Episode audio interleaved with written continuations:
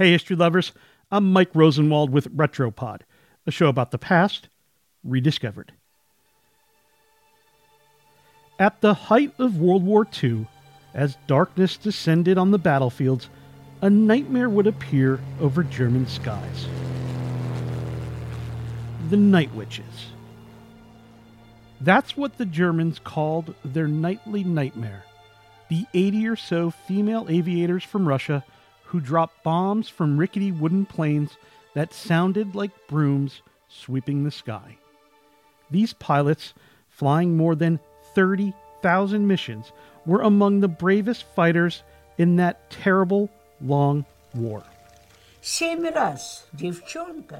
That's Irina Rakobolskaya, the chief of staff for the Night Witches, speaking to NBC News saying one girl managed to fly seven times to the front line and back in her plane. She would return, shaking, and they would hang new bombs, refuel her plane, and then she'd go off to bomb the target again. This is how we worked. Can you imagine? The Night Witches, as brave as they were, have been mostly lost to history. But their story is seeing a revival thanks to Kate Quinn, a best selling historical novelist whose new book, The Huntress, centers around the exploits of the Night Witches. Quinn stumbled over them during a late night Google hunt for potential storylines. She was hooked immediately. It is a story about women of the past who have done some truly amazing things. When you look at it, uh, what's especially cool about the Night Witches is that of all the allies during World War II, the Russians were the only uh, country who put women into combat officially.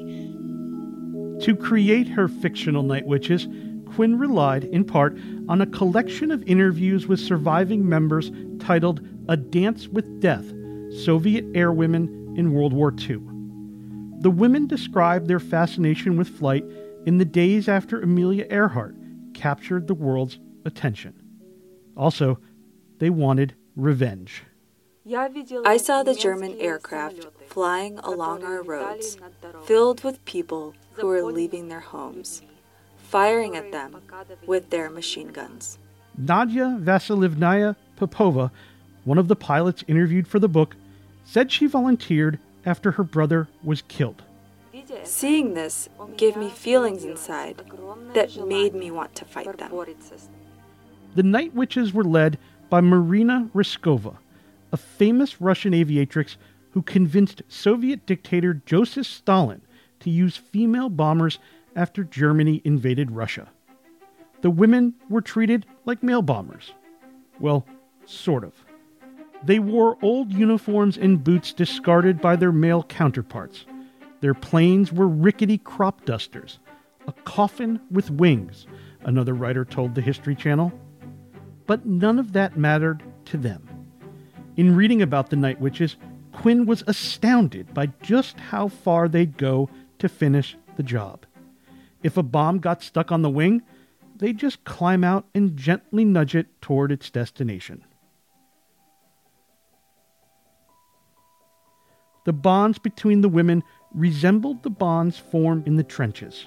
They would describe, you know, singing and dancing on the airfield while they were waiting for the sun to go down. They would describe you know the mutual complaints they would make to each other about getting their laundry done in you know terrible weather and how they had to wear men's underwear and these friendships lasted after the war at least 30 night witches never returned those who did make it home alive spent the rest of their lives marveling at what they had done I look up into the dark sky, close my eyes, and picture myself as a girl at the controls of my bomber.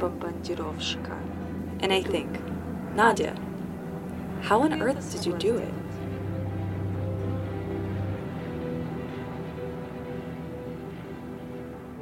I'm Mike Rosenwald. Thanks for listening. Special thanks to Julie Vitkovskaya for reading the words of Nadia Popova. For more forgotten stories from history, visit washingtonpost.com slash retropod.